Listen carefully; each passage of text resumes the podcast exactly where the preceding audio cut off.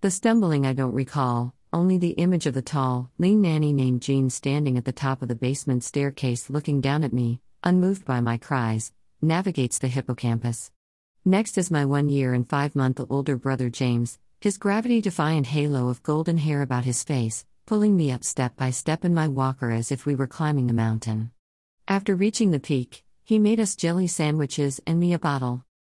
This memory was verified as such when one day, after the falling outs, the fights over the trust fund, the years of muzzledness, the death of dad, the disagreements about family, the death of mom, the one sided silence, the other sided silence, James asked, Do you remember when you fell down the stairs and I helped you back up? I wasn't sure if that was a dream, I replied. Nah, that was real, he affirmed. But he had always been my hero. With him near, I always felt safe, except for the couple of years his temperament untamed exploded toward me in anger roused by anything.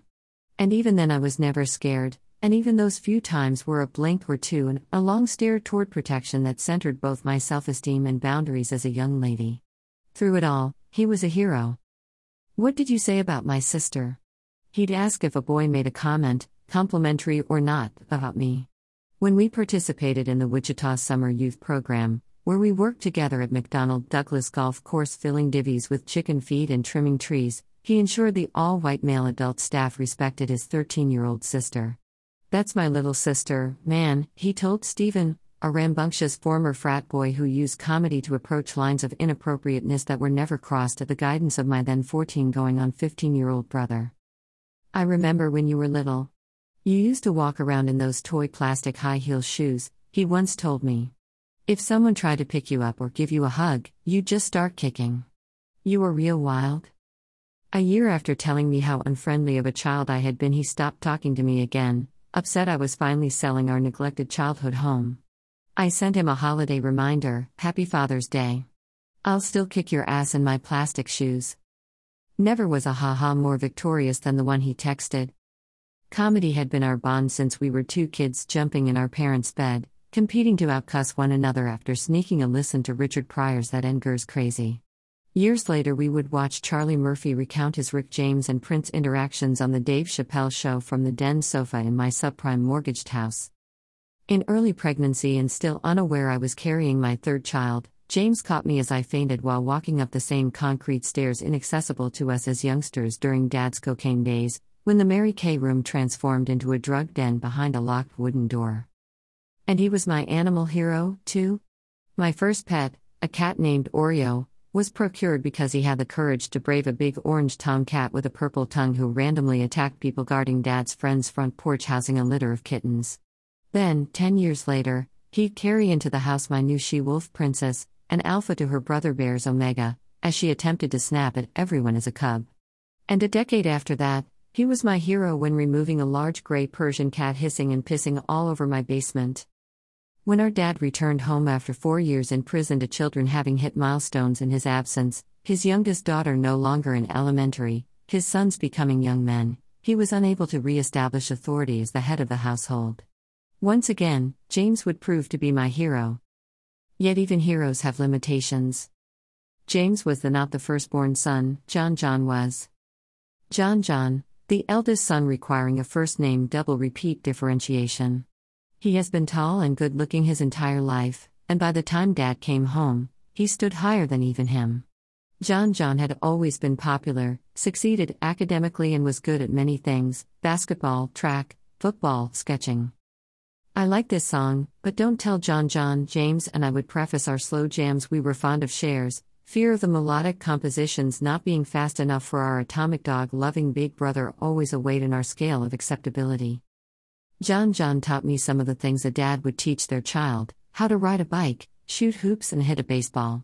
We sometimes played free verse trivia, and, despite my being four years his junior, I would often win thanks to a memory fueled by the collection of encyclopedias in my closet that I read from front to back in reference to my random curiosity. My brothers and I were attending summer school for fun as dictated by mom. When dad came home, John John for driver's education, James for a core subject, and I for pre algebra.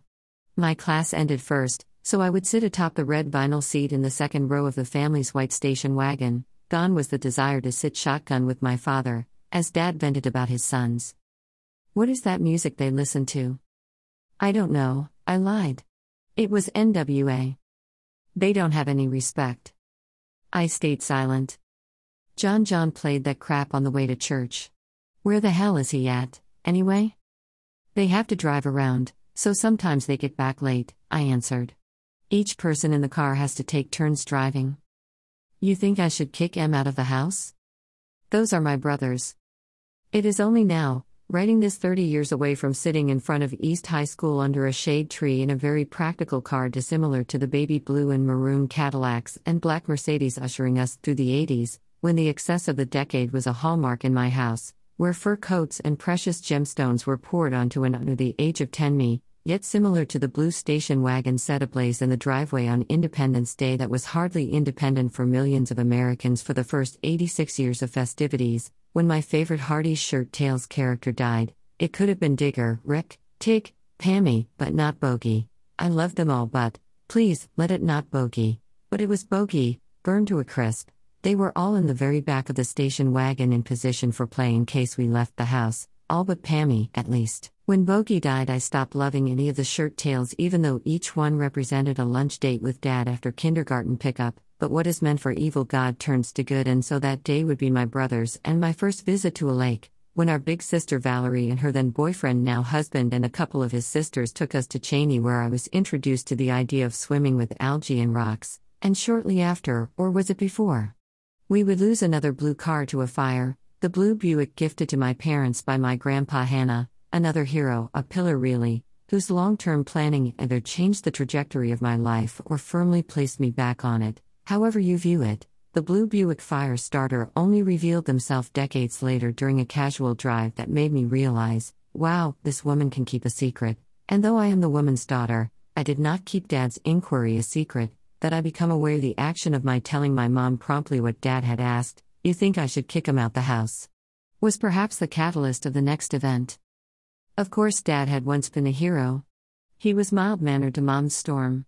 He taught me three important life skills how to tie my shoes, how to tell time, and how to eat lobster. There was a feeling of freedom by his side, and from it a confidence and entitlement to any space grew and never left, even after my parents divorced and he had. Though his lesser moments left a hole in the hearts of his children, he developed and maintained a level of integrity many never know. More than his whiteness, and the privilege that entails, his ability to forge his own path while pulling others up was his superpower. The last time Dad and I sat together in the white station wagon waiting on my brothers after summer school class is the last time we would have a conversation for many years. I'm going to walk over to Hardee's and get a sandwich, I informed him, prepping to exit the car. I don't have any money for a sandwich, he snapped. Dad, I didn't ask you for any money. I responded, palming the dollars in my shorts pocket. Hardee's is right there on the corner, so I can walk. You better watch your mouth, little girl, Dad quipped. You're not too big to get your ass whipped. I was shocked. I had received many whippings from my mother, that's how she was raised, and that's how she raised us. But not Dad. Floored, all I could do is cry. When James approached the car to get in, he immediately noticed my tears. What did you do to my sister? He questioned Dad. Oh, you think you're a man? Dad responded, opening his door and walking to the other side of the vehicle to approach James. You want to challenge me? I'd never seen James back down from a battle. True to form, he stood his ground. Before I knew it, he'd grabbed a branch from the shade tree.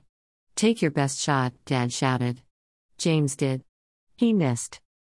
We often claim that the gift is the journey, but the truth is the goal is to claim the victory. And in that moment, it was beginning to look like a loss. But then there was John John. There is no timing like God's timing, and when our eldest brother suddenly emerged from the school and onto the yard, approaching calmly yet with a serious disposition, I knew to whom to give the glory. What's going on with my brother and sister? He asked. Dad immediately walked to the car and got in. Although he sat in the driver's seat, he had been dethroned. John John, in all his extraordinary physical strength, was a subtle hero. More than James and I, with our strategic natures, I think John John craved the warmth of a family and simple comforts. Nearly eight years ago, underweight and healing from a major surgery, John John came to our mother's home with food, cooking it and bringing it to me as I lay on an oversized brown recliner in the den.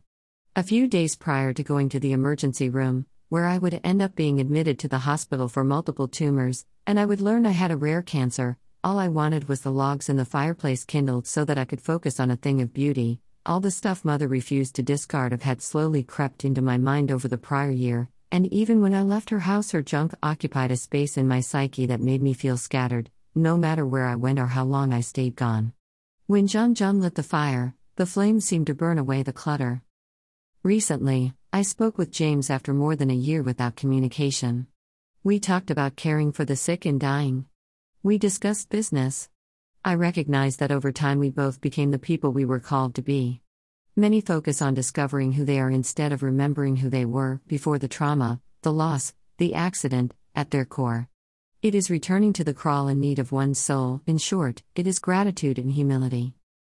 When dad was lying on his deathbed battling lung cancer a year and a half before my cancer diagnosis, I was in East Harlem fighting eviction. I had recently expanded my ghostwriting business, but payments had been slow. To supplement income, I was long term substitute teaching the last person in the family to find out he was terminally ill. Over the past year, I'd spoken with him fairly frequently, and about all the things in which I wondered. Never once did he mention he had cancer.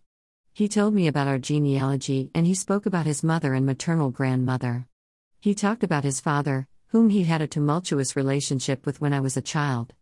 My father worked very hard for his money, and you're the one who did something worthwhile with it. I am damn lucky to be his son. I asked him out of his three marriages why he never married a white woman.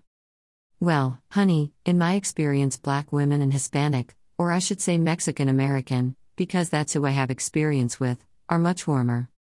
It was a maternal aunt who broke the news to me. When I called him, he did all the talking. You're my baby girl, he told me, before drifting into a gargled speech of indecipherable words. Your timing was impeccable, my sister Valerie would later tell me. He didn't speak again after you called. They say with grit he fought his cancer until the end. I disarmed myself from the world to heal from my cancer. Whatever knowledge Jesus lead me to, that's what I did. The last meal Dad and I shared were fish sandwiches about six years earlier. Hot, humble sandwiches. A feast for heroes.